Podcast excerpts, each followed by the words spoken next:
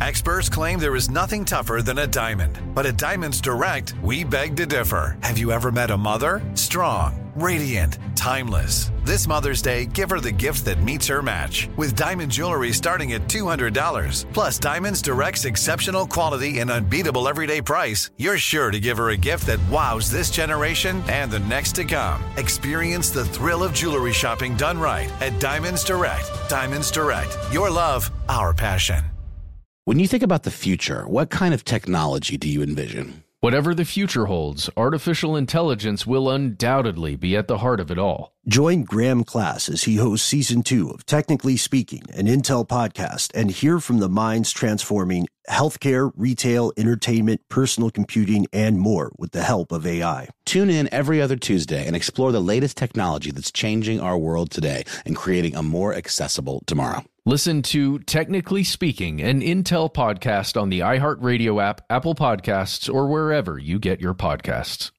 What's up? This your boy Lil Duval, and check out my podcast, Conversations with Unc, on the Black Effect Podcast Network. Each and every Tuesday, Conversations with Unc podcast feature casuals and in-depth talk about ebbs and flows of life and the pursuit of happiness. Unlike my work on stage, I tap into a more serious and sensitive side to give life advice and simply offer words of encouragement, yet remind folks to never forget to laugh. Every Tuesday, listen to Conversation with Unc, hosted by Lil Duval on the Black Effect Podcast Network, iHeartRadio app, or wherever you get your podcasts presented by AT&T. Connecting changes everything.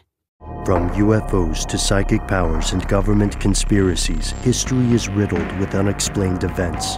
You can turn back now or learn the stuff they don't want you to know. A production of iHeartRadio.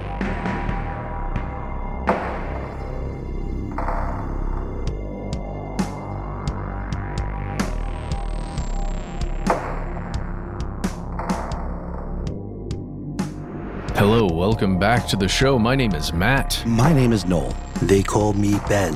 We're joined as always with our super producer, Paul Mission Control Decant. Most importantly, you are you, you are here. That makes this the stuff they don't want you to know.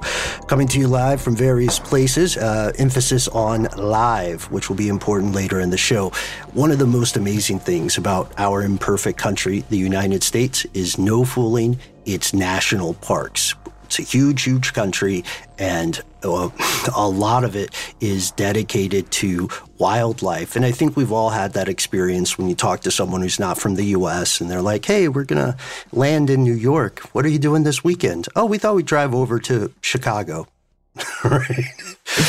yeah uh, there's so many amazing national parks in the like western side of the contiguous united states mm-hmm. I've not done extensive traveling over there, but man, it makes me want to just exist on that side of the country for a while yeah. just to see the parks. Well, I'll tell you who has done that uh, to a great degree is a friend of the show, Alex Williams who has posted up in many a national park in that and other parts of the country. He is a, a, bit of an outdoorsman. I love it. I love it. And a huge fan of maps as well. Check out his show Ephemeral, which in my mind proves what podcast can be and can do. Uh, you also, spoiler, might hear some familiar voices in those episodes. Now, we have been fortunate to explore some, but by no means all, of the U.S. national parks in person, and they're absolutely worth it. The U.S. is vast. Uh, to a degree, it's still filled with wild country, and it's home to so much amazing flora and fauna. Yet, depending upon whom you ask, these national parks may also be home to something else Ghost. Let's begin the tour. Here are the facts. We won't spend too much time on this, but it's important to know the history of national parks. That's right. The story of the national parks system officially begins back in March of 1871 when Congress created the Yellowstone National Park in the uh, what was then territories of Montana and Wyoming under the control of the Secretary of the Interior which I've always found to be a bit of a, a perplexing uh, concept. The interior of what? Like everything within the United States? I don't know. It's, it's, it's a weird one. Um, but what are you going to do? Uh, and this was as a benefit for the public. The idea of, you know, having green spaces where people can hang out and, and main, maintaining them. Mm-hmm. Yeah, so gone gone are the days of you know um, the European royal reserves, right? Like back in Europe under various monarchies, the king or the crown would have their own hunting lands, and peasants could be executed for uh, venturing onto these grounds. So it's a big step to say, hey, we were keeping this green space for everyone. Well, except for the indigenous Yes. peoples that lived on the land about to say. prior to that, right? And even some homeowners that, you know, people who had moved west, especially, and kind of staked their own land. And then somebody came through and said, actually, this is part of our thing now. So you've got to go. You guys, I was about to say, I, I recently kind of started thinking about the idea of how much we take for granted the idea of land, you know, like owning land. Who does the land belong to? Luckily, I guess uh, through a lot of convoluted uh, legal practices and documents and things like that, we've more or less sorted that out.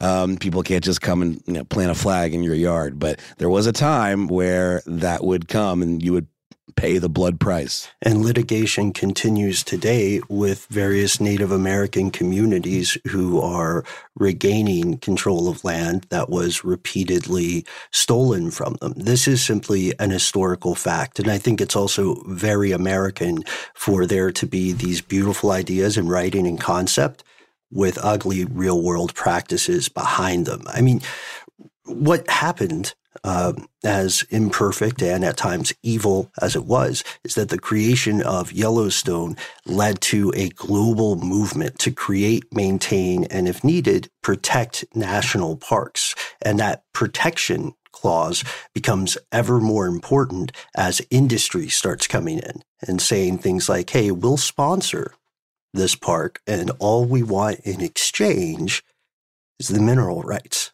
You know what I mean? Well, yeah, or or a little chunk of we want to have access to a little chunk of land to do our thing, and and you can uh, you, I'll keep the rest. We don't want that. We just need this one area because there's lots of copper over here. Mm.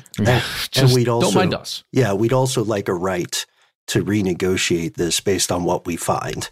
You know, every every two to five years. Well, we still see stuff. We talked about it pretty recently with um, when huge car manufacturers are trying to expand or something, and that practice of just deciding, well, actually, we kind of need where you we need the stuff that you're occupying right now, like that whole thing. We need that, so we're going to use the laws to take it. Our domain is imminent.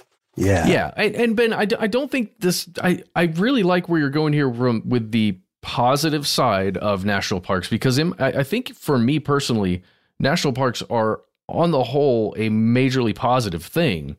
I just I think you're right to say that it, there's like this this side to it, right? That like everything is a little darker than we we'd like to think about. Look at what we've got. Look at all this natural splendor, you know, that exists under our purview. But uh, let's not talk about the ugly uh, way we got it. Right, right. Uh, people stumble into places like Yellowstone or the Grand Canyon or glaciers and they say, this is amazing. And then millennia old cultures say, yeah, we know we live here. We were there. So- we were there, dude. We're there the whole time. Uh, one more step in history uh, we owe to President Theodore Roosevelt, most famous, of course, for inspiring the stuffed teddy bear. Uh, he creates, the, he's like the famous amateur wrestler Abraham Lincoln. He uh, creates the national parks movement, uh, the the big one, because he's inspired by a naturalist and very eccentric inventor named John Muir. Wasn't Roosevelt also like a big game hunter? He liked Yes. to kill stuff. Yeah. okay. Conservationist meant a different thing back then. I guess it did. Yeah, sort of like Darwin eating every uh, uh, example of a species that he discovered. Yep, just so true story. And shout out to our pal Jack O'Brien who hit us to that one a while back.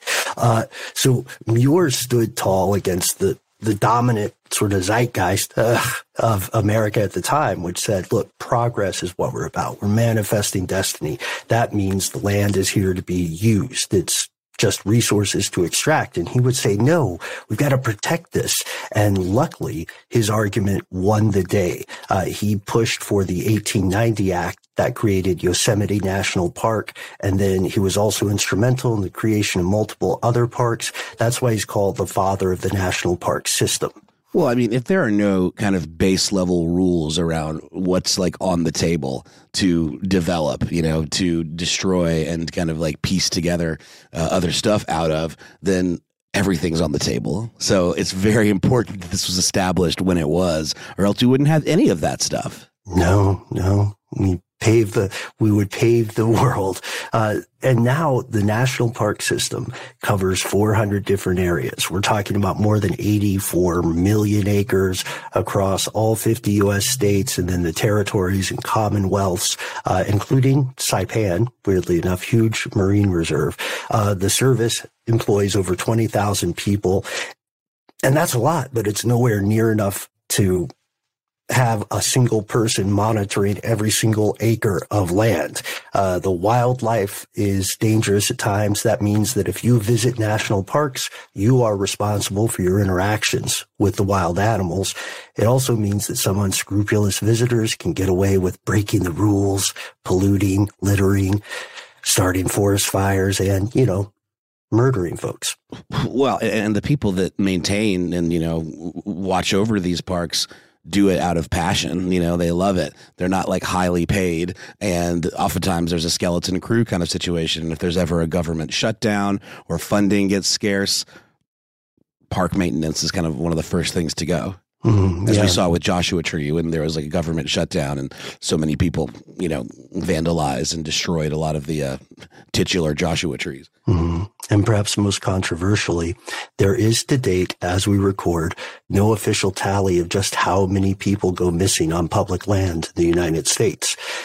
And there's not, there's not a great way to fix that either. And we've had episodes with experts in this, such as uh, Professor Brian Kalt, uh, who talked about the zone of death in Yellowstone, and David Paulides uh, from Missing 411. But there's another conversation, one that sends a shiver up the spine of true believers. And every year, to be honest, delivers piles of cash to the park system. You guys, there are so many stories of ghosts in these public parks. Let's gather around the campfire, maybe spin some spooky tales. Ooh. And and it's every one. It's every single one, by the way. It's not just a couple of the parks are haunted. Every single one that we've looked at has at least one ghost story, whether it's directly tied to a you know um, one of the most sought after places in the park or one of the most sought after inns that is immediately on the park, you know, property or right like adjacent to it. Scooby and the gang really have their hands full. Everybody gets one. Spider-Man rules. Here's where it gets crazy. We're not kidding, fellow conspiracy realists. Now, sure, uh, some of the more skeptical amongst us may automatically roll our eyes or tentacles or algorithms, I guess, at the thought, but you still can't deny millions of visitors appear to at least believe they encountered something in, as you said, Matt, every single national park covered by the Park Service. I mean, we can start with more notorious examples. The Grand Canyon. Dude, honestly, people think the Grand Canyon is haunted. If you've ever been there, it looks haunted. It lives up to the hype. It is indeed grand. There's stuff in them cracks. And it's probably ghosts. Sorry. Or ancient civilizations. Yeah, uh, Ben, what do you what do you think is accomplished by the tentacle rolling? Is it the same? Is it the same kind of thing with an eye roll? it just lets just lets people know. yeah, have you? I mean, have you ever bored an octopus? It's very apparent. I've they do not, this. No, dude, they find me fascinating when I hear roll tentacles, I'm picturing like it doing sort of like a breakdancing move, you know? Nice, nice. And uh, and I also wonder. This is unrelated, but this is fascinating. We know the octopus dreams. I wonder if the octopus encounters ghosts or what it thinks of the afterlife. That'd be cool. Story idea. Octoghosts. Oh, Octoghost. Yeah. Have you seen the vampire squid? I mean, that thing's mm. a demon from hell. There's some new pictures of. I think it's the glass octopus which is so cool. It's been making the rounds on the nature nerd stuff. but uh, Enough about octopuses. Let's get to El Tovar Hotel. Yes, known for its octopus ghost. We're kidding, but it is known for ghosts. It's uh, it's right known for its exclamation marks. Oh gosh, yeah. And a lot of the reporting, Matt, you and I were talking about this off air and we made a little joke about it in the notes because a lot of places would um, copy and paste, for lack of a better word, some of the the stories and things that come directly from the Grand Canyon's official website, and you can tell because a lot of them end. Uh, how, how'd you put it, Matt? I like the way you put it. Well, it's they it's ending a sentence as though like all of this was happening at the or or you may think that was spooky, but what? Wait until you hear about the El Tovar Hotel. And it's it's almost as if the narrator is turning around dramatically as soon as they say El Tovar Hotel. well, yeah, the writing about this hotel, as well as a lot of the other stories we're going to be talking about today, do seem to be stories that would be easily um, retold by like a guide, let's say, or a bus driver or somebody working at a hotel that's going to tell you about the stories that are occurring within this specific hotel or this national park. Ring, ring. Hello, it's me, folklore, right? Yes. Because I'm also doing it, the telephone game. That's what it feels like. And maybe that's why it's a little frustrating as we're, you know, researching this topic in general, but uh, it's also it it does it does send tingles up your spine if any of us to believed. So I guess that's what we're on. We're on that journey today. Mm, yeah, and if you don't have, I mean, to exercise empathy, right, and understand the perspective, a lot of these people who hear these stories and maybe take them at face value, they've never heard them before. They don't know how often they've been retold. They're hearing them from one person, and that is key, right? And they're just rolling through for a couple of nights, probably, right? Exactly. Exactly. They want an experience, right? So, uh, so, expectation's a hell of a drug. Right. Yes. Actually, you nailed it. Uh, this place, the El Tovar Hotel, is located in a very dramatic spot. It's uh, like about 20 feet from the south rim of the Grand Canyon. It opened in 1905, so before the Grand Canyon National Park was really a thing. And when it opened, it was seen as the absolute peak of luxury, pun very much intended. And I didn't know this, but it was part of a, a chain a hospitality chain of restaurants and lodgings owned by a guy named Fred Harvey. It was one of the most famous Harvey hotels of the day. Yeah, and I didn't know what that meant. I had no idea what that meant. The the Harvey company's Mr. Fred Harvey. But um, this guy was apparently one of the most I, what would you call? I don't know. Like, if, imagine someone who owns a hotel that's really excited that you're at his hotel, and that is what I see when I imagine Fred Harvey. Yeah, and he he came up along with the um, the age of rail, you know, and so he would purposely build stuff to service passengers on various important railway intersections or passages or stops, and uh, yeah, he was an absolute nut about it because he was very good at promoting tourism in the American Southwest. Looks to have also made a stand in Vegas with uh, things like the uh, the Nevada Lake Tahoe Harvey's Resort Hotel and Casino, which comes up if you're googling like crazy neon signs. nice. He also got a um, one of the other things he'll be remembered for is being one of the forces that kind of tamed the Wild West which was a very short period of American history, but he's the one who was like, let's bring some sit down restaurants where, you know, Harvey Hotel restaurants, you can eat here without being shot. Well, it's sort of that uh, uh, almost like fantasy of the Wild West that was more sanitized. Like that's a, a, big part of what Vegas was was giving people some way to feel like they were participating in that kind of like legacy. But it was mm-hmm. all very, you know, uh, kind of buttoned up and like Disneylandish. Mm-hmm. And this all leads us to uh, El Tovar because obviously he's that sounds so cool and sinister. It's awesome because you have to say it like you've just turned around to announce it to the the camera. El Tovar, yeah, exactly. We should do a commercial for El Tovar. Uh, so if that ship might have sailed. If you're listening, Fred, uh, from the afterlife, so okay, this thing's been around for more than a century as the ghost stories start. Uh, and over time, it gets this reputation for bizarre experiences.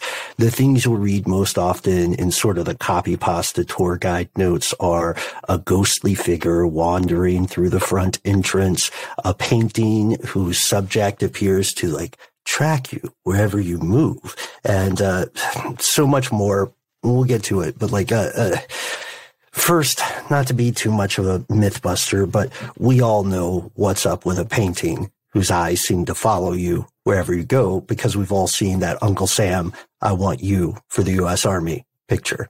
It's just perspective that you can paint. That does not imply a ghost. That implies a pretty talented artist at best. but it doesn't answer the questions about the, um, you guys saw the thing about the gravestone, right? Right. So a lot of these stories uh, around some of these alleged hauntings at the hotel hinge on this mysterious gravestone hidden amidst the, f- the foliage, the foliage to the left across the drive from the front entrance. Um, it's humble, small, and flat on the ground, bearing the very humble, small, and flat inscription Pearl A. Ward, 1878 1934. P I R L. Right. I've never Mhm. seen that spelling before. Pearl. Yeah. And uh, shout out to anybody who just heard the ghostly uh, squelches there as we're talking. That is indeed my stomach. My stomach is now haunted. Uh, we'll keep it in. need to Uh, get you so- some food, brother.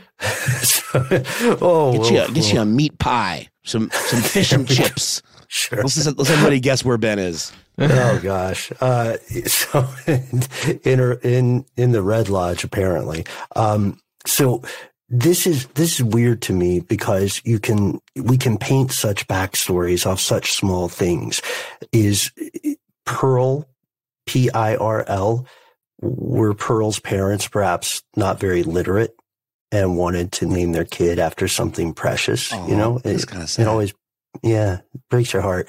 Uh, but we won't know because no one is exactly sure who Ward, Pearl Ward, is or was. Well, and is the hidden nature of the stone more a product of it, things were built around it, or was it like obscured for a reason? You know, like the, questions do come up. That is a great question. Yeah. Uh, can El, can the El Tovar somehow not afford landscaping? I mean, is that just not in their budget? Do they want it to seem like it's in disrepair? In some stories, Pearl Ward is a cowboy who dies sort of drifting through the area and no one knew their name, this person's name when they buried him. In other stories, Pearl is a she. Pearl's a female who is one of the hostesses from the Harvey Hotel. They were called Harvey girls at the time. And according to that legend, she lived, worked, and died under unknown circumstances on the property. You should Come do on. ghost tours, Ben. You'd be great. I just you should, Ben. But come on, guys. should. If this is uh, someone who worked at the hotel, there's no record of their passing in the 1930s. Right. Exactly. At that point, they would have had to have something because it becomes increasingly suspicious, right?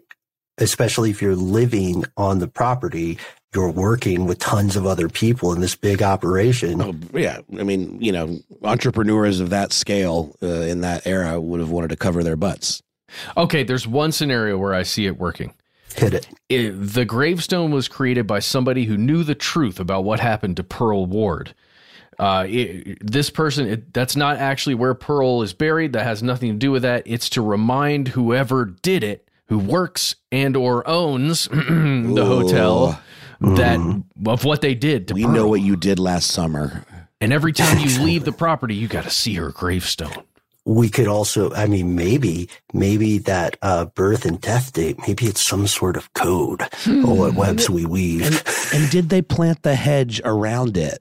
Why didn't they just dig it up? You you know what I mean? Like I just no one's exhumed it. exactly. Yeah. So is it is it all smoke and mirrors, or we should say stone and dirt? Let's I don't get know. some shovels, boys. Let's do it. And you know what? When we're digging, what we'll need to do is have two of us dig and one of us be on the lookout. I call lookout. Okay, for the for the caped figure that is often reported to exit the hotel's front stairs and entrance, rocking a black cape, by the way, and then go over to Pearl's grave, hang out there as if in contemplation for a minute, and then wander off behind a nearby building called the Hopi House before disappearing. Oh yeah, and this is my favorite part about El Tovar Hotel. there is an elderly gentleman that has been seen walking around. He appears sometimes when there's a big party going on, sometimes when there's no party at all. Walking the grounds, you say? Walking the grounds and or the house itself, the hotel, and he's often giving you a little like if you walk up to him as a guest or walk past him, he's just kind of there for a moment. He's like, "Hey, oh, hey, make sure you head up to the ballroom. We got the big gathering, the get together. It's going to be a swell time. Head on up there." And guess who people think that is? Is it Fred Harvey? Oh, Fred Harvey. um, but there is, it is, it does get a little weirder because people see him all over the place, right? Or somebody that they attribute to Fred Harvey. Um, but the timeline maybe doesn't match up so good. Yeah, the profiling's a little weird too because old man is not you know the most specific thing and uh, you know the spooky dooky part is when they show up at this party uh, there's no record of them being invited they're like this old man told me and they're like what old man yeah. You've always been the caretaker, sir. Yeah, exactly. yeah.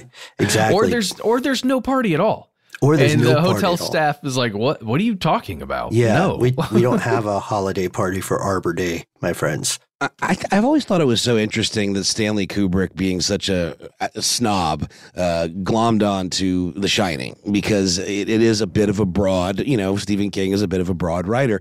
But The Shining, there's something about it that does capitalize on all of this stuff we're talking about. The idea of haunted places, the idea of like, what is the history, the tortured kind of legacy of a place or whatever it might be. And a hotel is the perfect kind of like location for stuff like that. Yeah, it's a liminal space. Exactly. Think about how difficult it would have been to create a giant hotel at the edge of the Grand Canyon mm-hmm. in the, the, early 1900s, right? Late 1800s to the like brand new 1900s. You're you're get you're having that stuff built and people are probably getting maimed and injured really badly because you're so far from civilization, right? And there's you can't you can't send them on over to the local doctor because there's no local doctor, uh, you know, for a couple hundred miles or whatever. Right. Um, like that's insane. First of all, uh, and and also, I think this this is for me the reasoning behind the Fred Harvey sightings if you were able to achieve that feat of creating a giant building out in the wilderness like that, you would be massively proud of it, right? Or you you I think likely you'd be massively proud of it. And it would be not only an achievement of human ingenuity, but placing it where it is to be able to look from from within that place you built, looking out upon the Grand Canyon must be I don't know, very close to religious or spiritual. It's Ozymandias. Right? Look upon mm-hmm. me, my works, ye mighty. And there's one catch though. Um, as as much as I, I agree with you there, Matt, uh, on on that on that excellent observation, Fred never got to see this particular uh, feat because he himself passed away in 1901, four years before the completion of the El Tovar. Well, so, that's why he's there, Ben, because he never got to see it in real life. So now he's got to hang out there for an eternity. And just give people like be their personal concierge, you know, and like, lie uh, to them about when the party's going. Well, no. in his timeline, there right. is a party, and right. he's super excited about it, and mm. like hyped. Right, time is a loop. You know, yeah, yeah, exactly. It's like a, a superimposed reality. Mm-hmm. And I, I love it. I'm a huge uh, propose. I, I actually kind of believe in some of that stuff, but our beliefs are our own. Uh, this is the one of the most famous stories, but there are two other incidents. Uh, you can find them reported in the local newspapers usually around Halloween, to be honest with you. Uh, there's a uh, couple from New Jersey, uh, and in this story, no timeline attributed. Uh, this is the Griffiths couple, and uh, they they woke up in the night. The wife woke up because an unseen presence was quote pulling on her clothing in the middle of the night. I don't know about you guys, but when I first read that, I immediately thought there was a ghost who was like, "Get dressed, lady," and started like throwing her dress on or her slacks or whatever. But no, it was just like tugging at her PJs. I saw this meme the other day where it was like every H.P. Lovecraft story. It's like I saw a monster. Like, what was it like? I it can't was describe it. indescribable. exactly. Yeah, I can't describe it, but let me spend four pages doing just that. Shout out Lovecraft. God, I like Lovecraft, but uh, yeah, it's That demons. is, He had some problematic views. yeah, yeah. yeah. But as for the clothes pulling, um, that's that's weird. I would not enjoy that. But you know, maybe your maybe your clothes got stuck, or maybe I would enjoy it. I, I don't know. I don't You know. know, Because you haven't been in a situation. Just give it a go. I guess it depends. Have you guys seen that uh, that film from back in the day called High Spirits, starring Liam Neeson? It's Was not. this his, when he uh, was in his rom com era, kind of? It's a 1988 fantasy comedy about. Uh, oh wait, it's is it Liam Neeson? Yeah, it is Liam Neeson. Uh, it's about a haunted castle that the, is being turned into a tourist destination, and the ghosts have you know lovable hijinks, Beetlejuice esque, with the with a visiting couple played by Daryl Hannah and Steve Guttenberg. oh, Daryl Hannah was such a babe. There's a clothes pulling scene in there that may not have aged well. Steve Gut I cannot believe Steve Guttenberg was ever like a leading man. He is like Daryl Hannah is so above Steve Guttenberg's pay grade. It's not even funny. Well, you know, Hollywood magic, right? Uh, speaking of Hollywood magic, there's a couple from Los Angeles who said the following at the El Tovar. They walked past their television and stopped because when they looked at the screen, there was the face of a bearded old man peering back at them. And I was trying to figure out more about this tale, which gets uh, just tossed around so often. It doesn't seem that any investigator asked them, well, was the television on? I feel like that might explain it. Yeah, it, it was the duck. What was a duck show with all the big bearded guys? Duck hunters. Duck no, show Duck, with Duck yeah, hunters. Duck Well, Dynasty. Duck Sorry. Dynasty The is Duck show is. with all the oh, wow. I, I got there, but Yeah. or you know, or could it was it a reflection in the black mirror? Right? Was the person actually in the room? perhaps the the guy just needed a shave and didn't realize how how much he'd let himself go. Oh, Uh, man. Maybe it was a window and they didn't understand televisions. I don't know. Dude, Maybe they were Dude. just, I'm going to say it. Maybe they were high. High spirits indeed. By the way, I was I was just watching a trailer for that movie. I've never seen hide nor hair of this, and it looks like a delight. It's fun. I, I loved it. Um, yeah, it's it's a fun romp. Uh, It's got serious vibes. Vibes. Yes. Yeah. yeah. It's well, of that. It's of that era. You know. It's of that era, but not of that caliber. So, uh, can, Yeah. there are a couple other things in Grand Canyon really quickly. Yeah, I just yeah, want yeah, to yeah. throw out here if, if anybody ends up going there, because I've not been and I want to go now. oh, you should of go. course. Uh, there's a place called the Phantom Ranch that exists there. That uh, Yeah. allegedly there's yeah. this um, this thing called Phantom Ranch. There's a it's the property, I guess, that's called the Phantom Ranch. Uh, there's a place called Phantom Creek within the park that is immediately adjacent to it. And according to the stories, the folklore, there's this guy named John Wesley Powell who set that thing up. Right. This is in the 1860s, 1870s when all of this is happening, and um, he he's this one armed person who was in the Civil War. He's considered a hero. He did not die there, according to the folklore. But again, kind of like how we were joking around about Mr. Harvey, mm-hmm. th- it's thought that this guy was proud of this achievement or he it was in some way impactful in his life. So his spirit haunts this Phantom Ranch, which is aptly named, I must say. Um, but it does Again, very Scooby Doo. Sorry, the Phantom Ranch. Scooby Doo. Scooby Doo, and the Phantom Ranch. You know. It does. Um, but there's this the little twist thing to it, and that a lot of the folklore in the Grand Canyon, I feel like has this kind of thing. There's another place within the Grand Canyon uh, called Bright Angel Creek, and there are there were huge stones from that creek bed in that area that were used to build a lot of the structures in Phantom Ranch. So you've got angels worked in there, right, and phantoms just in the names, which feels Yeah. like a great way to sell sell people on going. and rumors of giants back in the days. Uh, there was Mhm. also, of course, we're not joking about the ancient civilization thing. Check out our earlier episode on that. That was a, a weird comment on reporting of the time as well. Yes, yes. And uh, one other thing, guys, this story of we've we've heard so many tales like this when we've covered ghost stories. A crying woman right? Out in the woods somewhere that you can't really see this person, but you hear the wailing.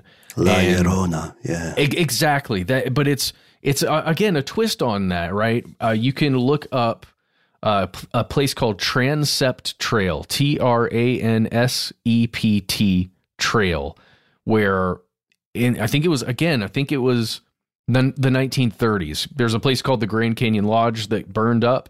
Hmm. And after that fire, it's thought that some spirit involved in some way haunts that area of, to this of day, woods. to this very day. And here we can already see those common traits of folklore. Stories told repeatedly, small changes over time, give it a twist to make your La Llorona different.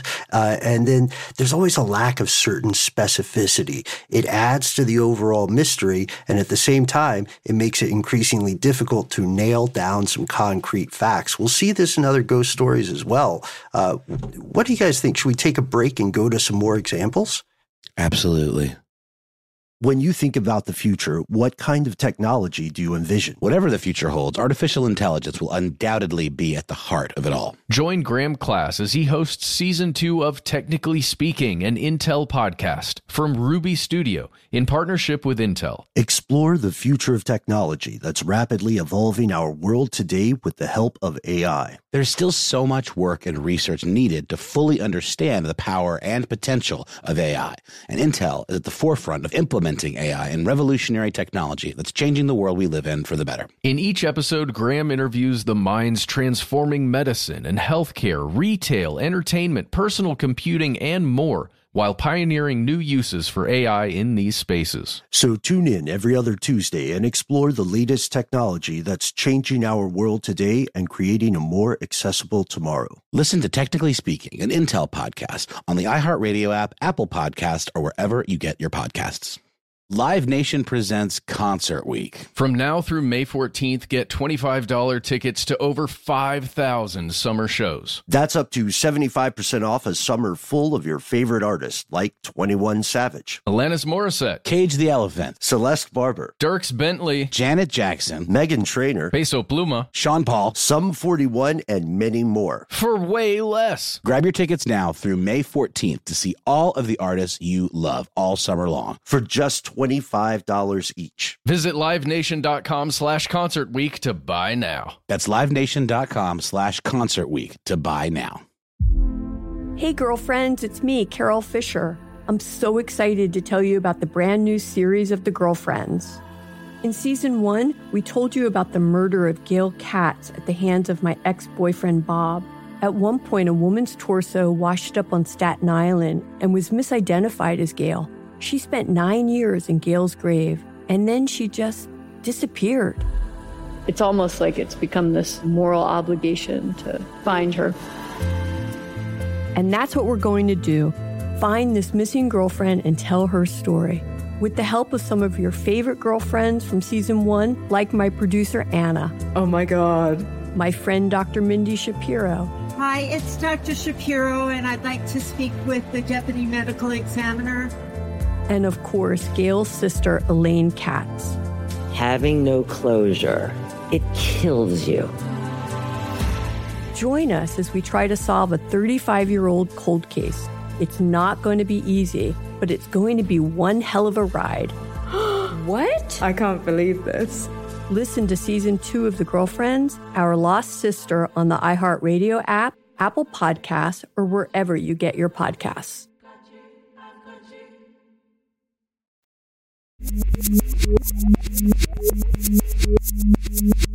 And we have returned. Now we're traveling to Yellowstone. And, you know, we talked about this a little bit off air. You can find the history of Yellowstone Park, the history of all these parks, really. We're not going to spend too much time on them. We wanted to get to some of the juicy ghost stories. Speaking of haunted female figures, haunted women. Uh, here's one, Matt Noel. We, I think, all read about this one. The Headless Bride of the Old Faithful Inn. Yet again, another inn with an interesting, unique experience of the paranormal. Yeah. It's an in, but it's not in love. You know what I'm saying? Don't force others to marry people they don't want to marry. That's the story of the Old Faithful Inn. Just don't do it. Even when you know it's not going to work out, don't do it. You know what I mean? Uh, you, you got to let people do what they want. And you can find this story of the Headless Bride all over the place, including the official website, YellowstonePark.com. It goes like this back in 1915 there's this guy in new york and he's sort of a blue blood he's the the one percenter of his day he owns a shipping company, country here. He owns a shipping company, and he's got a rebellious teenage daughter, just full of hijinks. And he has arranged a marriage for her with a young guy from an equally wealthy New York family. But she says, No, you can't control me, old man. I'm in love with an unnamed household servant. Right. right. So dad's like, oh, this guy's got bad intentions, unnamed person. Uh, but you know, despite the father's, let's say, issues with with the person that his daughter's gonna marry, um, she went ahead and did it. She she got hitched. She did indeed. She said, unnamed older household servant, I am in love with you. And uh, the dad was bad about this, but she would brook no argument. He he tried to talk her out of it, and he said, "Look, this is not just me being a stodgy, bossy old man. Uh, I am genuinely concerned that this dude's intentions for you are not romantic. I think he has an evil, sinister plan, uh, and you know, in the modern day parlance." He, he thinks that this guy's a gold digger. And she says, I'm not going to hear it she goes ahead, she gets married. And the father tries to make a poison pill, as we would call it in corporate mergers and acquisitions. He says, okay, if you guys want to get married, I will give you an extravagant dowry as your wedding gift. And as a condition of this dowry, you have to agree, you as a couple have to agree that you are getting no more additional support from our family ever. You're not getting an inheritance. You're not getting a share of the business. Fleetwood Mac style, go your own way. And as a matter of fact, you need to leave New York forever. Uh, according to the story, this was a bluff on the father's part. He thought this would force these people to call off the wedding because it would remove the servants' access to the larger fortune. His gamble was a failure the couple said, okay, yeah, we agree because we're so much in love. We're going to go have a baller honeymoon at Yellowstone and we're going to stay at the hottest inn for, we're going to stay at the hottest inn for honeymoons, the Old Faithful Inn. And there's a little specificity here because they were staying at room 127. That doesn't always happen in, in these ghost stories. Uh, we know the Old Faithful Inn was pretty new at the time. Uh, it was still less than 10 years old. It was the seen and be seen place for family vacations. But as we heard from various versions of the legend, things went wrong for the couple very quickly. Yeah, why is it important that they were in room 127? Well, that's because there was a huge argument in that room that other people heard uh, on, let's say, the fateful night. And why why were they arguing? This is a happy new couple. They're on their honeymoon. Well, according to the story, it's because the new husband uh, basically did kind of what the father was warning the daughter he was going to do or what he was about.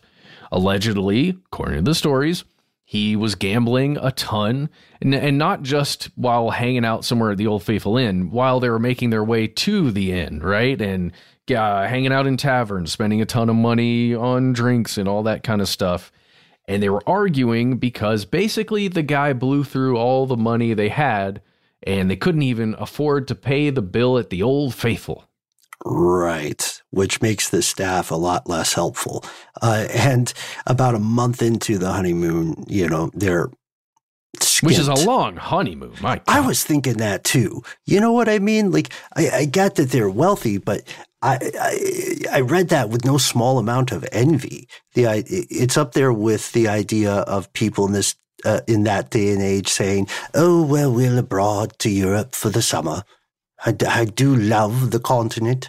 Not too long a stay, merely a, a third month or so. and uh, it was just a different different world, right? Uh, because it would it would take it would take a significant uh, it would take a significant amount of work for us, any of us, to figure out a way to not be at work for a month.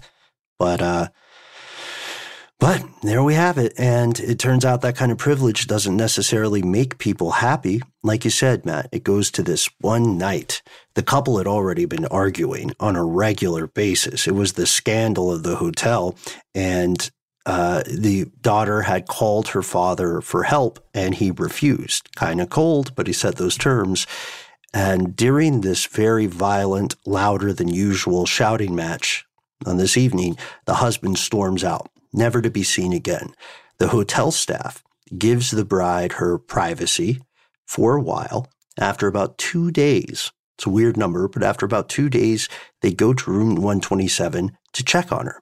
She's not and be like, bedroom. where is our money? right. And also, sorry about your loss. Also, you owe us for this plus these other two days.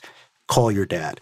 And uh, the maid who is looking around, because you know how hotels are laid out. When you walk in, there might be a foyer or a hallway, and you'll see like a maybe a living room suite or a bedroom first. You have to walk into the restroom. It's not clearly visible. So she walks into the restroom or the bathroom and she screams because the bride's corpse is filling the bathtub. It's riddled with blood. It's a Dexter level or Hannibal level crime scene. It's got all the ingredients of true crime, except one thing's missing her head. Yeah. Yeah. Head's missing. Body's in there. Lots of blood. Um, not great. Not great for the bathtub, for, you know, the reputation of the hotel, especially for the new bride. Probably Right. not great for her. Um, and they basically looked for the head. They didn't notice the husband carrying, you know, a human head when he stormed out. Um, which you know, obviously he is the suspect, right? The last Yeah. person to be seen with this person. They were arguing a whole lot. Um, what what it? I think the tales say they searched the property for like a week or maybe even longer. Yeah, yeah. They searched uh, up and down across the hotel property uh, for, yeah, at least a week. The amount of time they spent searching varies uh, depending on the version of the tale you hear, but it was definitely more than just like a one afternoon search. Uh, we know this because they did eventually find the head. They found it due to the smell emanating from an elevated area, the highest interior point of the hotel, called the Crow's Nest, where the band would play. And just to pause there, that's a really cool idea to have the band playing from that elevated area. Uh, but somebody got a somebody got a bad whiff, figured out something was rotten in the crow's nest, and they went up there, and you guessed it, that's where they found the head rotting away. And ever since then, guests have reported seeing a ghostly woman walking down the stairs of the crow's nest in her white dress, carrying her head under her arm. This is brought to you by Under Armour. sorry. Yep. I'm sorry. Uh, no, it's totally fine.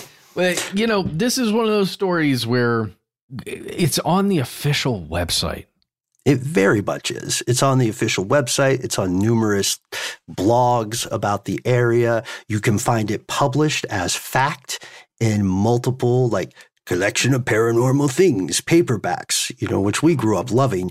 Uh, and you have to ask yourself, is this true? Is this false? Is this embellished? Well, it's got to be helping the hotel in some way to even be to have a place on their website, right? Exactly. If it hurt, you would just leave it off. Mhm. And you could, you know, anyone who was interested could go to uh, any other blog that's out there that writes about these things. But if you went to the the official Yellowstone website, it's not there, leaving everybody who is, you know, thinking about going, oh, well, maybe that's just a tall tale. When you put it on the, the website like that, I feel like it gives it such credence, or, or it, it, it lends so much more. Um, Credibility, uh, yeah, I guess it is credibility. Legitimacy, weird. It's just weird to do that unless unless it's gonna make some profit. Exactly, which is what we kind of we're setting up at the at the top, and and through all this, we can tell you the truth about this story for sure. It's this: ghosts are only real when someone was decapitated. It's the only time scientifically proven. You, that's why Really? the headless horseman is a thing. Yeah, it's proven. French Revolution. That's why they still have ghosts. Dang. Or, uh, or we're funning with you, uh, just like the assistant manager of the Old Faithful Inn, George Borman, who made the whole thing up. He's got a 1991 interview with Deseret News, and he says, "Okay, here's what happened." I was in the hotel one time when it was deserted, overlook style, and I heard some footsteps down the hallway. And I walked out and looked because there was nobody there but me and one or two other employees. And I couldn't find who anybody who could have run down that hallway at that time outside of my room.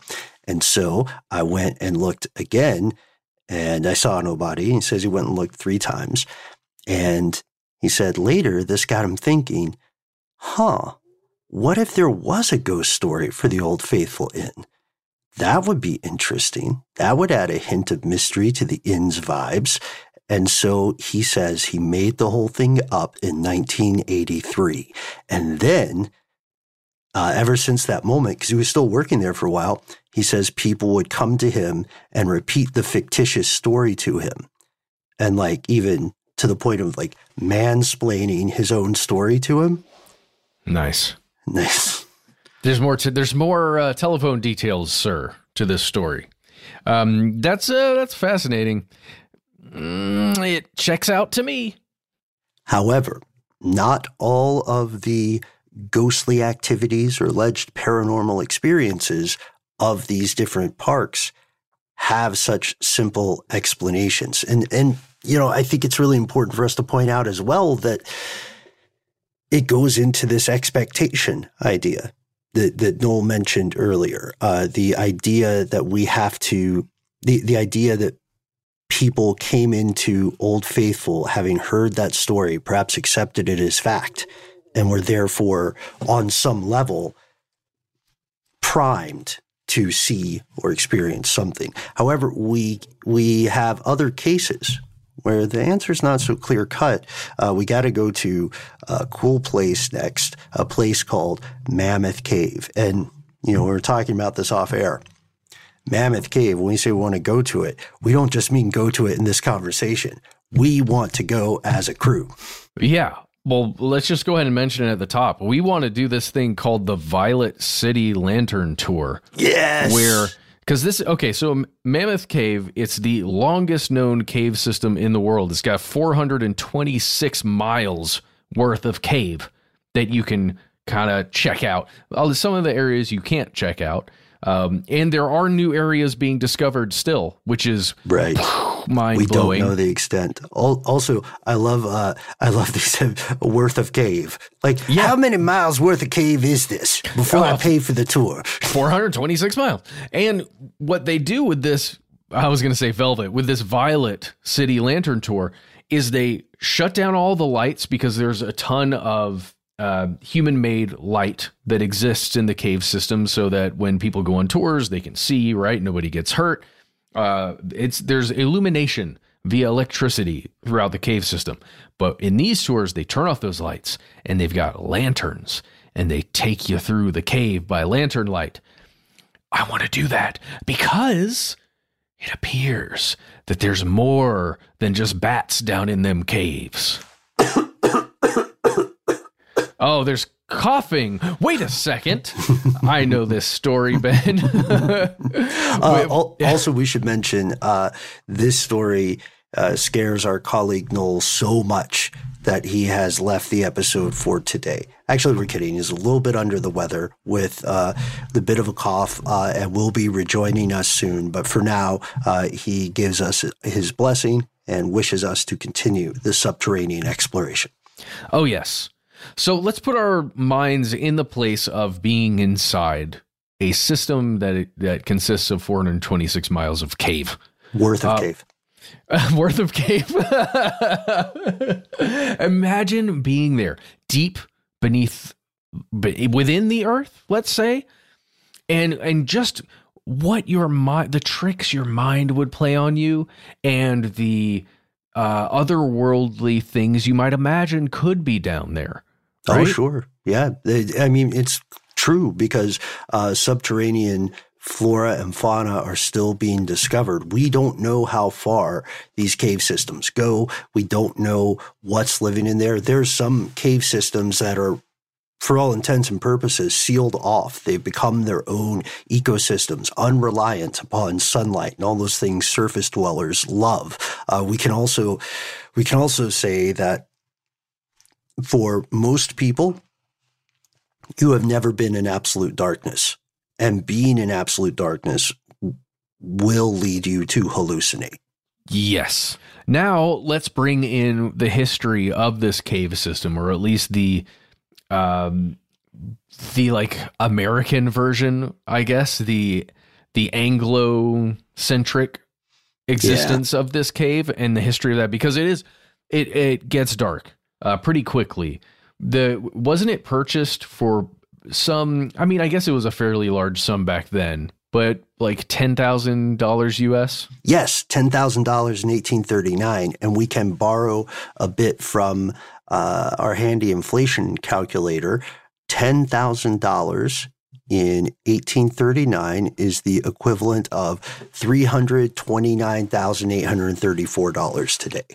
So very expensive, but still, that's a lot cheaper than I thought a cave system would cost.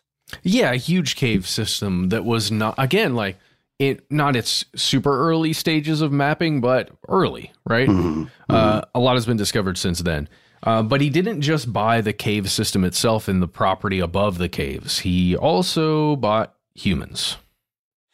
He did. He uh, the deal included, you know, adjacent property, and they defined adjacent property as uh, also enslaved human beings, because again, this was 1839.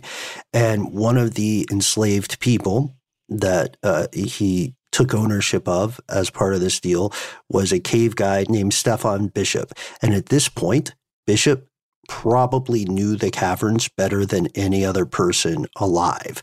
And um, I really appreciate that you point out we're starting the story from the kind of Anglo-centric view because native populations, again, knew about this cave for thousands and thousands and thousands of years. Uh, Bishop it is a celebrated, important place yes, for the, yes. those cultures. It's not, it, it, yeah, it's not just a cave. It has immense cultural and spiritual significance. Uh, Dr. Croghan does not care about that. He doesn't, he doesn't give a damn about it, uh, he immediately starts tours. And so Stefan Bishop is giving people these amazing tours. He's showing them Echo River, where blind albino fish have evolved, miles of all these unique twisting passageways. Meanwhile, on the surface, Dr. Croghan is busying himself brainstorming new ways to monetize this natural wonder, to turn it into a cash cow, to make his 10,000 back as soon as possible and then just make more and more money.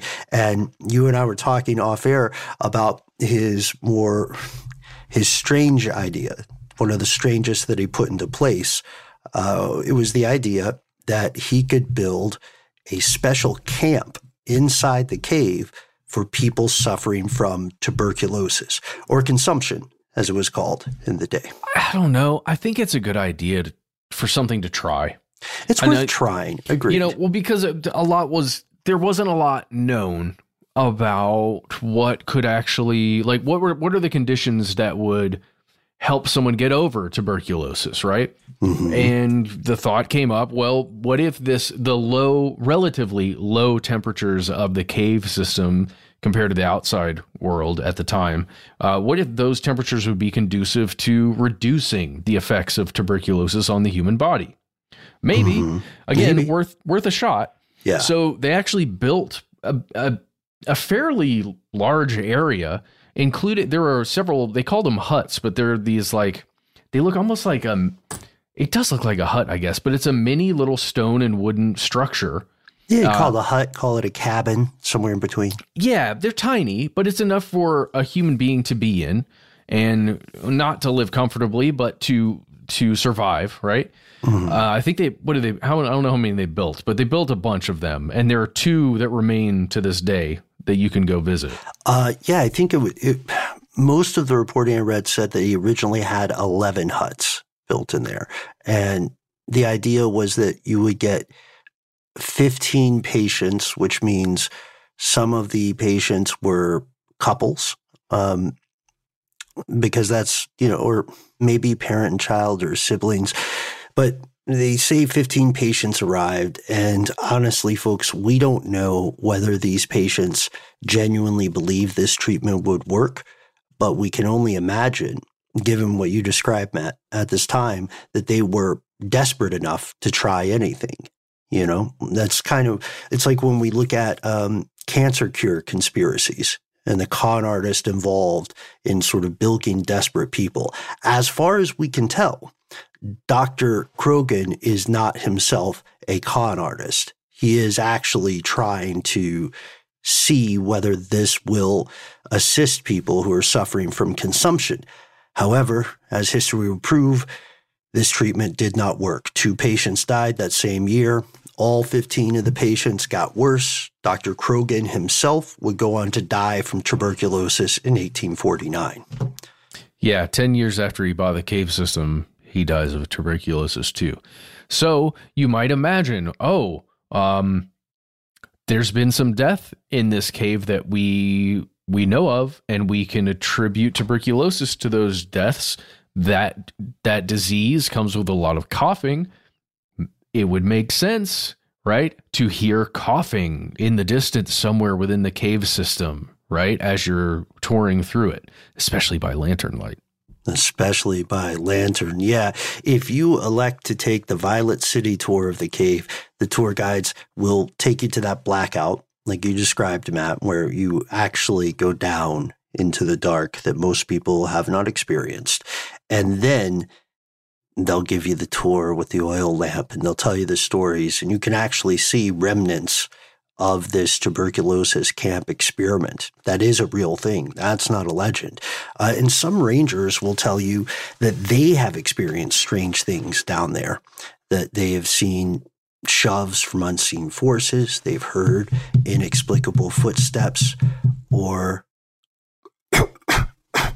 coughing in the distance, uh, or even being grabbed or touched when they knew there were no other people around. I have a question for you, man, because you know I go to you for audio advice often.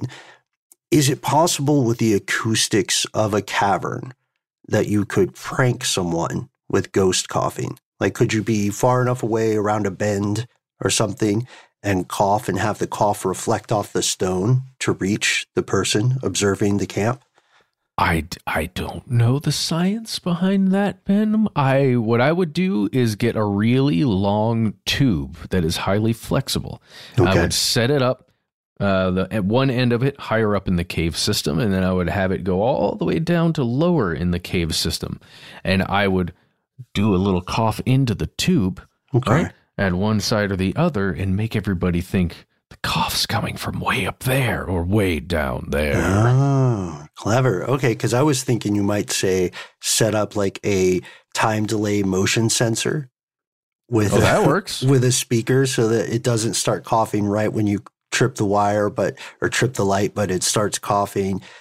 You know, four minutes after or something like that. I love the way you think, and it's high tech. I'm I'm going to say the tube system is is the way I'm going. Imagine the sound of dragging the tube back to your location after you've used it.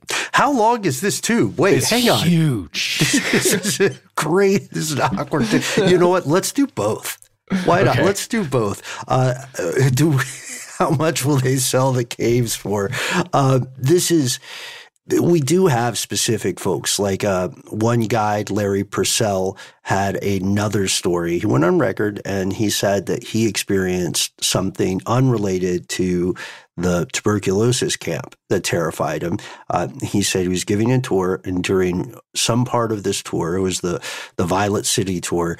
He noticed an African American family standing behind the rest of the group, and he was surprised to see them because he hadn't noticed any African American tourist in this particular group. And he said, huh, it's crazy. The father is wearing a white Panama hat and he's watching with rapt attention as we are giving the oil lamp tour, right? And then when you reach the part where they turn off the oil lamp and turn the electric lights back on, he looks for this family and he can't find anybody.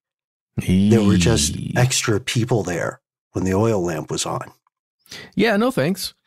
Uh, extra people while the oil lamp was on. Don't like that phrase. Don't like anything about it. so yeah, it reminds me when we um, when we went on our brief excursion to the Hoover Dam. I think that's a close recent comparison for us.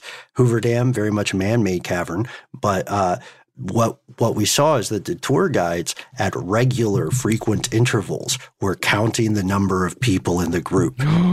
That's why. That's why. Because sometimes there are extra families. oh man. I love that idea. Okay, so uh, do octopus uh, believe in ghosts, and then the extra extra tour guide members? Okay, Yep. Gold, Jerry. We're making gold here, Rumpelstiltskin style. Uh, all right. Apparently, the room where the ranger saw this family is called the Methodist Church because miners used to have religious services there when they were exploring resources in the cave. And during those days, because of the rampant racism, if a African American guide or his family attended the services, they would have to stand back at a distance. Wow. I know it's a bummer. Um, and those two things aren't necessarily related. They're the kind of things that have just enough commonality for people to put some red string together, turn down the lights, and tell you it's scary. Yeah. Um, you know what? Why don't we why don't we pause here? We got a few more parks to visit before we're done today, but we need to hear a word from our sponsor, so we'll be right back. When you think about the future, what kind of technology do you envision? Whatever the future holds, artificial intelligence will undoubtedly be at the heart of it all. Join Graham Class as he hosts season two of Technically Speaking, an Intel podcast from Ruby Studio in partnership with Intel. Explore the future of technology that's rapidly evolving our world today with the help of AI. There's still so much work and research needed to fully understand the power and potential of AI, and Intel is at the forefront of implementing AI and revolutionary technology that's changing the world we live in for the better. In each episode, Graham interviews the minds transforming medicine and healthcare, retail, entertainment, personal computing, and more, while pioneering new uses for AI in these spaces. So tune in every other Tuesday and explore the latest technology that's changing our world today and creating a more accessible tomorrow. Listen to Technically Speaking, an Intel podcast on the iHeartRadio app, Apple Podcast, or wherever you get your podcasts. Live Nation presents Concert Week. From now through May 14th, get $25 tickets to over 5,000 summer shows. That's up to 75% off a summer full of your favorite artists like 21 Savage, Alanis Morissette, Cage the Elephant, Celeste Barber, Dierks Bentley, Janet Jackson, Meghan Trainor, Peso Pluma, Sean Paul. Sum 41, and many more. for way less. Grab your tickets now through May 14th to see all of the artists you love all summer long. For just $25 each. Visit livenation.com slash concert week to buy now. That's livenation.com slash concert week to buy now. Hey, girlfriends, it's me, Carole Fisher. I'm so excited to tell you about the brand new series of The Girlfriends. In season one, we told you about the murder of Gail Katz at the hands of my ex boyfriend Bob.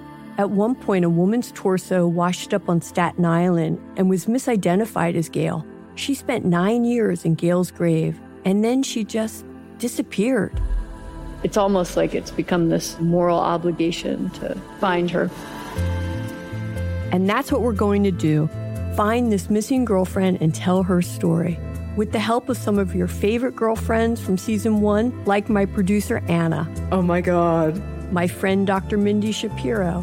Hi, it's Dr. Shapiro, and I'd like to speak with the deputy medical examiner. And of course, Gail's sister Elaine Katz. Having no closure, it kills you. Join us as we try to solve a 35 year old cold case. It's not going to be easy, but it's going to be one hell of a ride. What? I can't believe this. Listen to season two of The Girlfriends, Our Lost Sister on the iHeartRadio app, Apple Podcasts, or wherever you get your podcasts.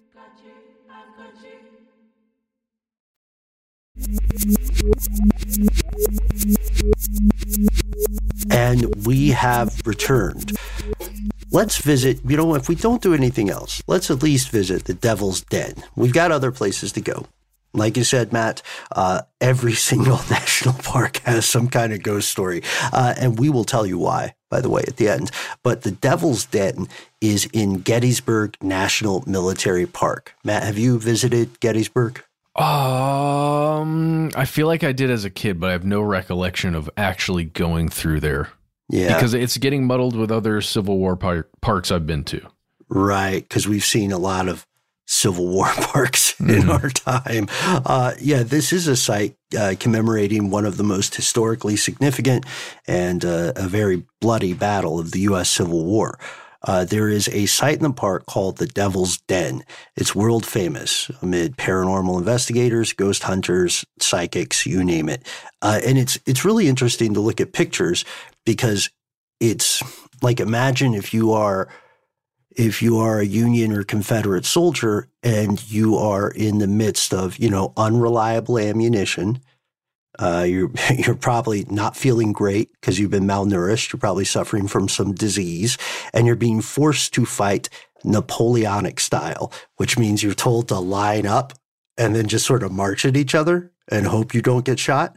Uh, it's a really way to wage war, honestly. Uh, so in your if you're in that situation you need to make friends with geography. So a place with a bunch of boulders is great.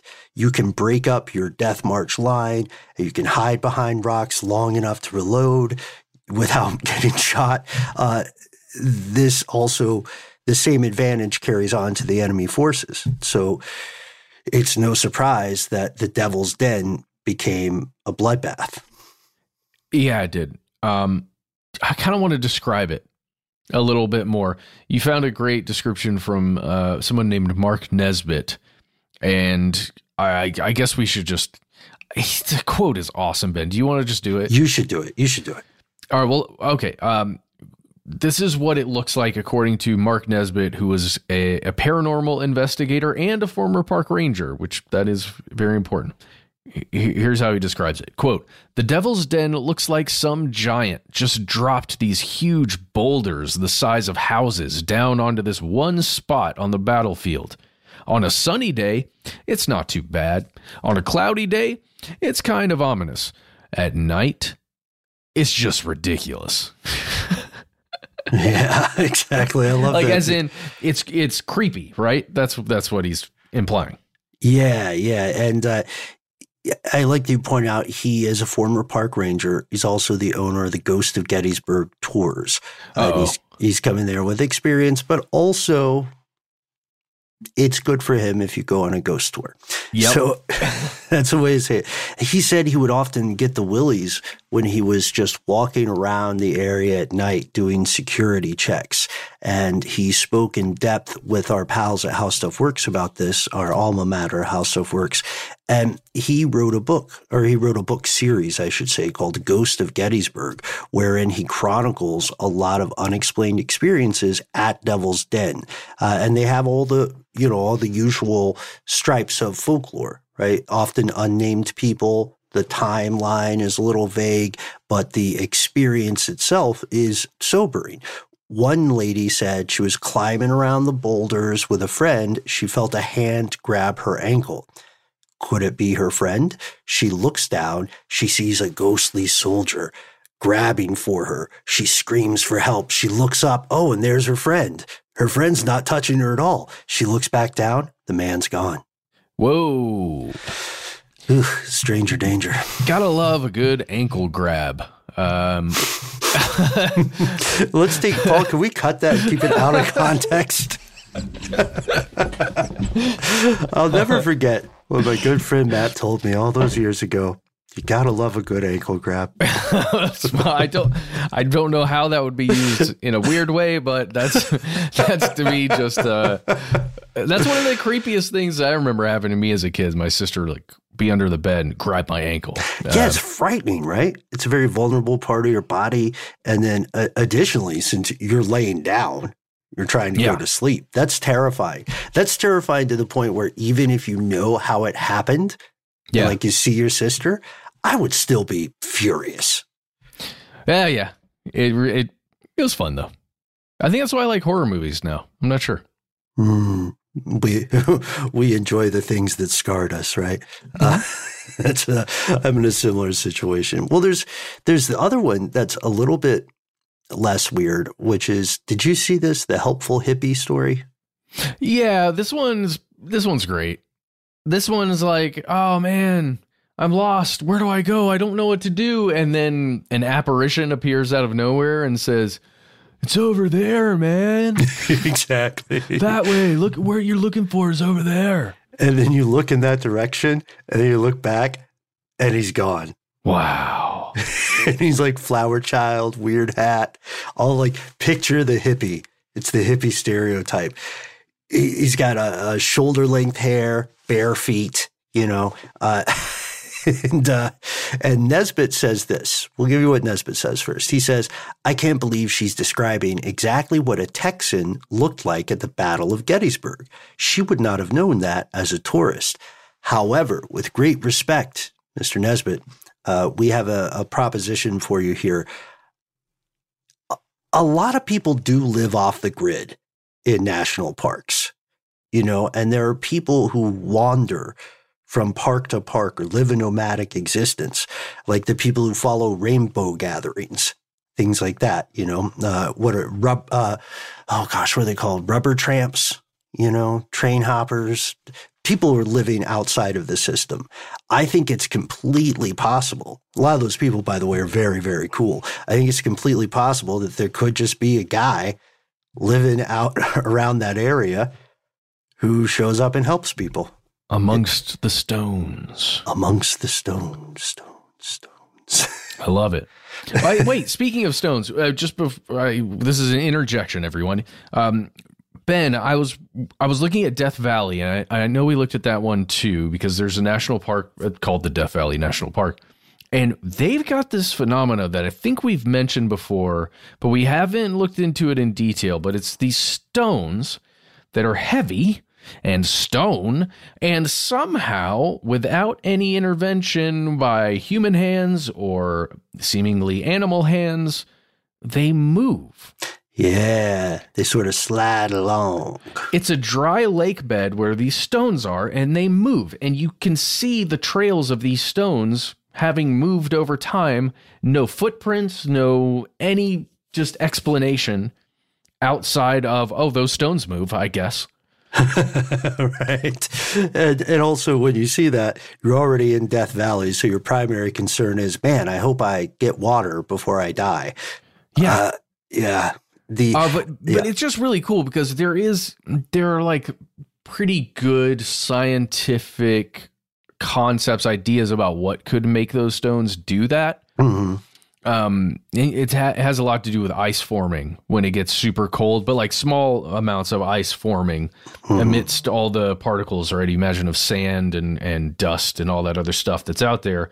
Somehow when there's enough lubric- lubrication right at the like front facing part of that stone and then there's a strong enough wind and then all these other factors could potentially make it happen. It removes the friction right? maybe. Yeah I mean, that's the idea. Also, because that area is so is so dry, so arid. Uh, there's the idea that like the flash floods that occasionally, or the, mm-hmm. the, the rain that occasionally occurs, plays a part.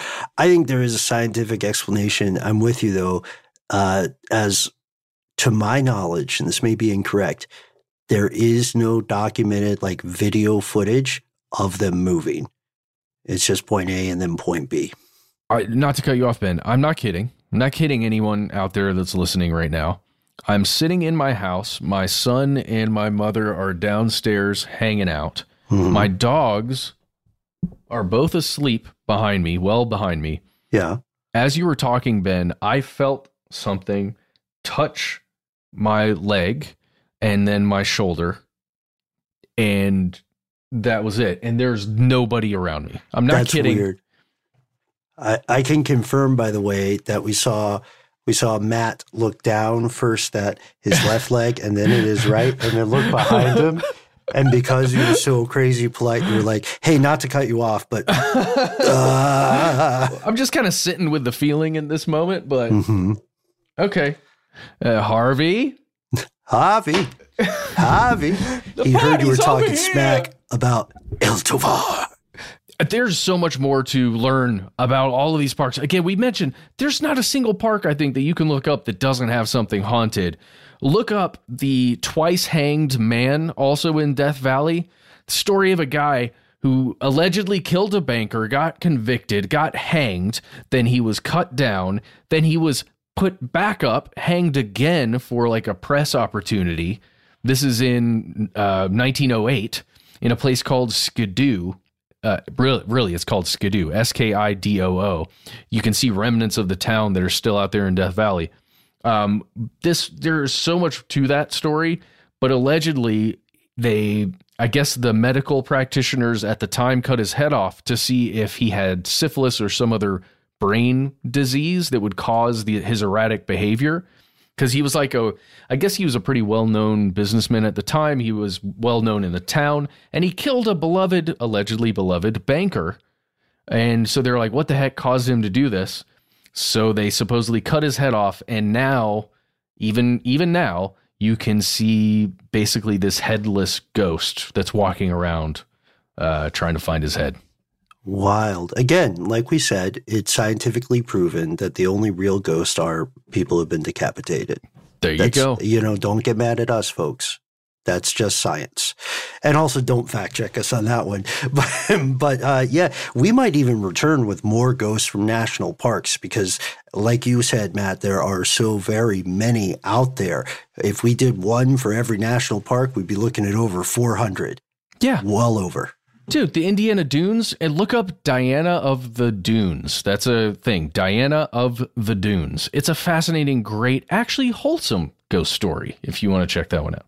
look up also uh, all, all the all the myths surrounding mounds, burial mounds, which uh, which were around, you know, well before the idea of the United States, and indeed they were actively suppressed by the United States, in some cases destroyed. Uh, and also, if you happen to live near any, take the time to go visit them. It's a fascinating peek into the hidden history of this continent.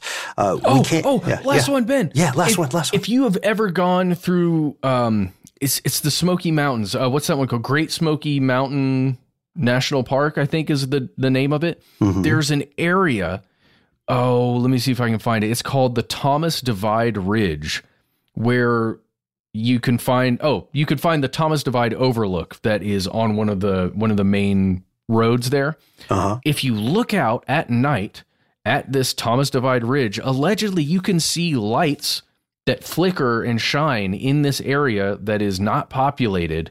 They call them the ghost lights, Smoky Mountain ghost lights. I have seen video of these things, but I've never heard anyone give a better explanation, I guess, for what Right. it possibly could be. Because it can't be swamp gas, right? I don't think it's mountain gas, baby. Mountain. I've had mountain gas before. Me too. oh boy. Uh, yes, we are talking about this off air. We could. I think that one could be an entire episode because we can take what we learned from previous Ghostlight conversations and Will o' the Wisp things and and kind of case test, right? Yeah, I just want to go. I want to go spend a couple nights out there in the wilderness on the ridge that you can view from the from the street there. Yeah. Because I, I, it, you can get footage of it from a certain angle. I want to know if the angle of observation has anything to do with the way the light looks. Right? Yeah, yeah. You were saying you were saying we need to find the specific spot, right? And it it could be a multi-person operation too, where we find the specific spot and we have one person stay there and maintain that, and then we have somebody else try to move toward it and see what they can. I don't know. We could triangulate. We could do some Yeah. interesting things, especially in the age of GPS. Dude, it's not that far from us. It's Tennessee, right? That's Yeah. like, um, eh, that's it's hours, but we we could make it. Yeah, we can make it happen. We can also, you know what? Let's tell the bosses this is uh, valuable research and that we yeah. don't have time to explain why we can't be in the meetings. yeah, uh, guys, we are exploring the wilderness. Let's just call into the meeting from there. Where are I'm you sure guys? that would go great. Do do they make satellite phones still? Right? they do. They do. um, okay, so we'll get with accounting first to get the sat phone, and then we will. Okay, yeah, wheels are spinning. I think we got this. Yeah, X37B is still up there. It's going to be there for a while. We'll, we'll be able to make contact. Yeah, if uh, well, who knows? We'll, we'll ring out there into the ink, and we might get X37B. We might get the Chinese one. Mm-hmm. You know, we know how to say hello in all those languages. It'll work out. So. That's why I'm sticking with you, buddy. we'll see. That's why I'm sticking with you. That's why we hope you are sticking with us. We'd like to answer this question, folks. Why would national parks in particular garner so many tales of ghostly activity? Well, without saying whether or not ghosts are real, we can tell you expectation plays a big role. You were talking about this a little bit too, Matt. When people enter a place being told, perhaps numerous times, that paranormal activity might be present, on some level of consciousness, even if you're a skeptic saying, I'll disprove this, you're going to be more primed to look for unusual things. Some stuff that you might ignore otherwise become, you know, takes on other implications, right? Like if you're if you're in a grocery store or in a crowded part of your city or town, there are a lot of things you ignore just to get by. You know other people are around. You know there's going to be other stimuli hitting hitting your wonderful sensory network. But if you're in a new environment where people have already told you, look out for that headless person, then you have a higher likelihood of feeling like a visual movement you can't track, uh, in the distance or something comes from somewhere beyond the mundane realm. And I think that's something we have to remember. Plus, it makes for a heck of a story. And uh, we did reach out to the National Park System. Uh, we went we went to the top of this one, folks, and what we found is that there's so many allegations of ghosts in individual parks that the best way to learn more is to contact the parks directly and they'll answer you because they are awesome, tireless people. The rangers and other officials who maintain these resources are, in our opinion, heroes. And uh, I don't know, man. It's something you said earlier, which I think is such a good point. We have to applaud the willingness of the park system to let's say play along, or maybe let's say encourage interest in natural and human history. They've got a sense of humor as well as respect, and they're kind of leveraging the interest in the paranormal as a way of encouraging interest in the stunning, very real beauty of the world around us. Yes. Yes. So if it's a conspiracy, it's like a good conspiracy. It's a wholesome conspiracy. Uh, again, it makes you want to do like what I probably wouldn't want to travel to Chickamauga, which is an, another place in uh, Tennessee. It's like a it's an historic national landmark, I guess. Kind of a and it's got a forest connected with a natural area. It's another Civil War related thing, and uh, I would never go there. But there's a thing there called Old Green Eyes. That's allegedly this thing at night that you can see.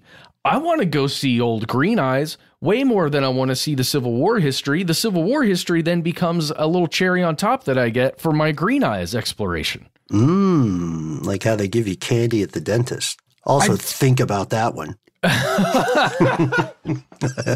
oh man, yeah, I think that's a great point. oh, that that was the kicker. The timing was just so good.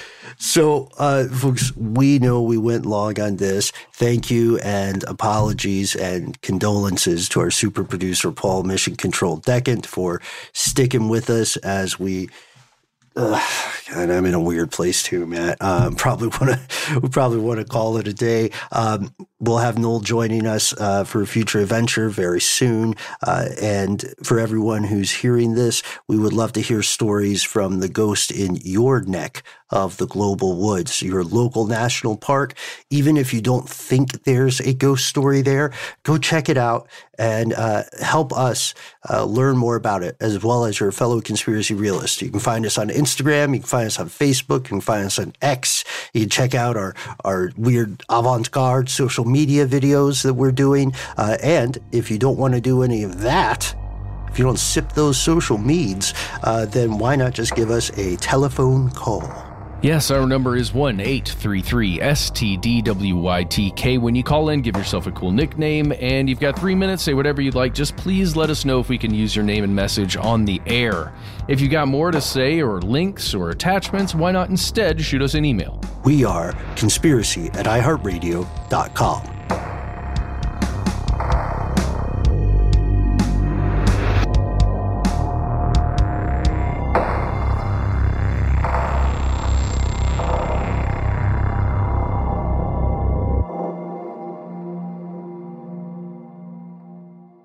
Stuff They Don't Want You to Know is a production of iHeartRadio. For more podcasts from iHeartRadio, visit the iHeartRadio app, Apple Podcasts, or wherever you listen to your favorite shows. Hey, girlfriends, it's me, Carole Fisher, back with another season of the global number one podcast, The Girlfriends. Last time, we investigated the murder of Gail Katz. This time, we're uncovering the identity of the woman who was buried in Gail's grave for a decade before she disappeared. Join me and the rest of the club as we tell her story. Listen to season two of The Girlfriends, Our Lost Sister on the iHeartRadio app, Apple Podcasts, or wherever you get your podcasts. The Therapy for Black Girls podcast is your space to explore mental health, personal development, and all the small decisions we can make to become the best possible versions of ourselves. I'm your host, Dr. Joy Harden Bradford, a licensed psychologist in Atlanta, Georgia, and I can't wait for you to join the conversation every Wednesday. Listen to the Therapy for Black Girls podcast on the iHeartRadio app, Apple Podcasts, or wherever you get your podcasts. Take good care, and we'll see you there. Bring a little optimism into your life with The Bright Side, a new kind of daily podcast from Hello Sunshine, hosted by me, Danielle Robay. And me, Simone Boyce. Every weekday, we're bringing you conversations about culture, the latest trends, inspiration, and so much more. I am so excited about this podcast, The Bright Side. You guys are giving people a chance to shine a light on their lives, shine a light on a little advice that they want to share. Listen to The Bright Side on America's number one podcast network, iHeart. Open your free iHeart app and search The Bright Side.